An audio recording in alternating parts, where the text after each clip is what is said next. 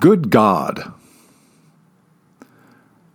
The little ragtop sputters and runs out of gas. Reverend Johnson smiles. It's no easy chore getting the British racing green Mazda Miata to run out of gas. The sprightly but exceedingly frugal 2.0 inline 4 runs for miles on fumes and doesn't demand high test. The cheapest off brand 87 octane makes her run like a thoroughbred.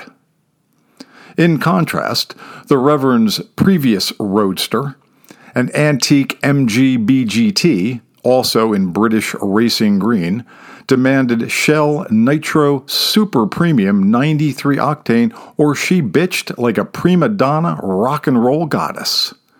And the second her gas gauge hit E, she sputtered and died. Of course, the Rev loved this feature because running out of gas, after all, was the whole point of the exercise. He especially loved that MGB GT because the moody sports car occasionally just conked out without rhyme or reason.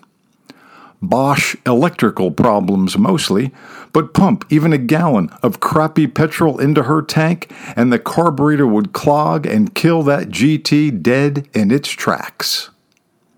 A very temperamental broad, but still, the Reverend loved those unexpected breakdowns. The Miata offers no such spontaneity. Closing in now on 90,000 miles, the two seater has had zero repairs, one set of new brakes, two sets of new tires, and a few oil changes. It is a marvel of Japanese engineering and a pretty good thrill to drive. Not tremendously fast off the line, but with that six speed short throw and that inline four, it's plenty peppy and extremely agile. Go kart steering. Rev J drives the shit out of her. Sure, he gets stopped by the law from time to time, but always apologizes with great sincerity whilst flashing his clerical creds and explaining to the officer that he has an ill parishioner in need of the Lord. Usually, this wee fib whisks him on his way, except for that one copper who had a hard on for quote unquote priests because some asshole with his collar on backwards has been pounding my wife. Well, the Reverend Johnson shook his head in fake spiritual disgust, but nevertheless, he did get a ticket. Now, the very first time the Rev ran out of gas was just by accident. He thought he had enough to make it to the Shell station out on 206, but no, he came up a couple miles short. He sought help at the nearest house, and there found an elderly couple, coincidentally looking for God, and just like that, Reverend Johnson had a gallon of petrol and two new parishioners. After that, he let the MGB GT run out of gas at the end of almost every tank full. Sometimes he'd only put a gallon or two in the tank so he could run out a couple of times a week. You see, the Rev believed God wanted him to run out of gas, wanted him to run out at very specific locations, because at those locations were lost, lonely, desperate people looking for spiritual guidance, looking for Jesus, looking for God. God sent the Rev in his British Racing Green MGB GT, very low on fuel, to find these people and save them. The Reverend Johnson believed this. He, he really did, with all his heart and soul. Now, all those new parishioners caused his little church on the hill to grow and grow. And it kept growing and kept growing even after Reverend Johnson discovered a more, well, secular, which is to say, a more earthly or perhaps temporal consequence of his MGB GT running out of gas.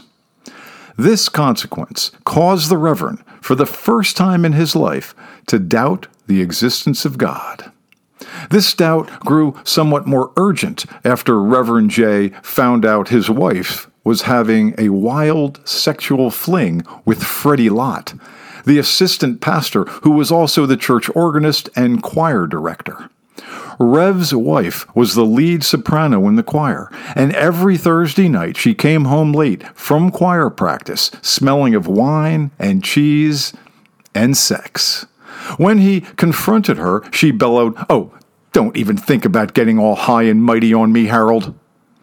Now, Reverend Johnson did not care to find out what his wife meant by this, and so he simply said, Please, Martha, discretion. Oh, good God, said Martha. You flaming hypocrite. My father warned me about marrying a minister. Yes, it's true, and Harold knew it.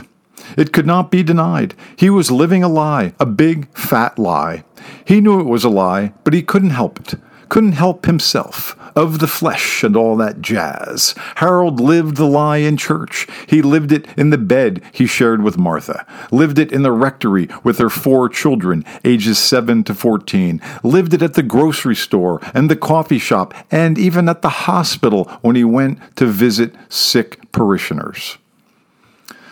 Soon after partaking of the forbidden bodily delights, Harold had decided God was no more real than Santa or Lucifer or Bugs Bunny.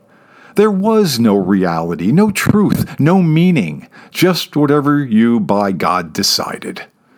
But still, every Sunday in the pulpit, his voice strong and righteous, he told his flock to put their arms around Jesus, embrace Jesus, and hold him close. He told his flock the highest calling was faith, pure faith, and never once did he mention to his flock that his own personal faith had gone whirling down the commode with another spent condom.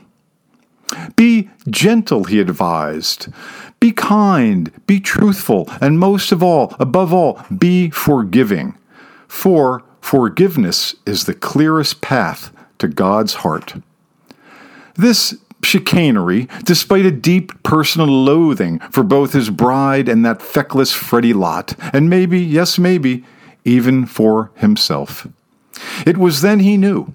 He knew he had to do something. He was, after all, better than them, better than Martha and Lott. Yes, something had to give, something had to change, but not, hopefully, the good times when he ran out of gas. And, miracle of miracles, not long after this low ebb, God in all his glory sent Reverend Harold a message, sent it loud and clear Genesis, verse 1, chapter 28, my son. Harold quickly looked it up. God blessed them and said to them, Be fruitful and multiply. Of course, of course, how, Rev J asked himself, could I have been so stupid, so shallow, so silly? Be fruitful and multiply. Yes, of course, absolutely. Be fruitful and multiply. And you see, that is how Harold got his faith back and why he tossed his condoms. It was those silly condoms that were the problem. And now, the Miata once again out of gas, the Rev collar in place, hair and teeth brushed, breath minty fresh, steps out of the low slung roadster. It's a lovely spring day. Nice high blue sky, trees leafing out, flowers abloom, whole world, at least his whole world, feeling chipper. Reverend Johnson looks around the tidy neighborhood just before noon on a Friday. Kids at school, dads at work, Miata out of gas. He crosses the street, along the brick walk, up the steps to the front porch, knocks on the door. The lady of the house answers. Middle age, but not yet past childbearing, still able to multiply, well preserved, but clearly sexually deprived. He can see it in her eyes. It seems, he says, I've run out of gas. Oh my. Yes, I think my husband has some in the garage you know, for the lawnmower. Wonderful. You're a pastor? I am. Let me just put my shoes on and we'll go have a look. Well, they take care of the gas. They have coffee on the porch. He makes her laugh. Some old Jesus joke. How does Jesus make tea? I don't know. He brews it. At first, she doesn't get it, but then she does, and when she does, she laughs and touches his knee and not long after that confesses, Your little car is like my marriage. Really? he asks. How so? It's run out of gas. I'm so sorry to hear that, he says, and then, very gently, he touches her knee. Soon they're inside, and upstairs, and undressed, and going at each other like a bitch in heat and the lucky hound who sniffed her out. As he pounds away on the lonely housewife, Reverend Harold Johnson assures himself he is simply doing God's work. He is doing as God instructed. He is being fruitful and multiplying. Oh, yes, he is, once again, a believer, a great believer, perhaps the biggest believer of them all.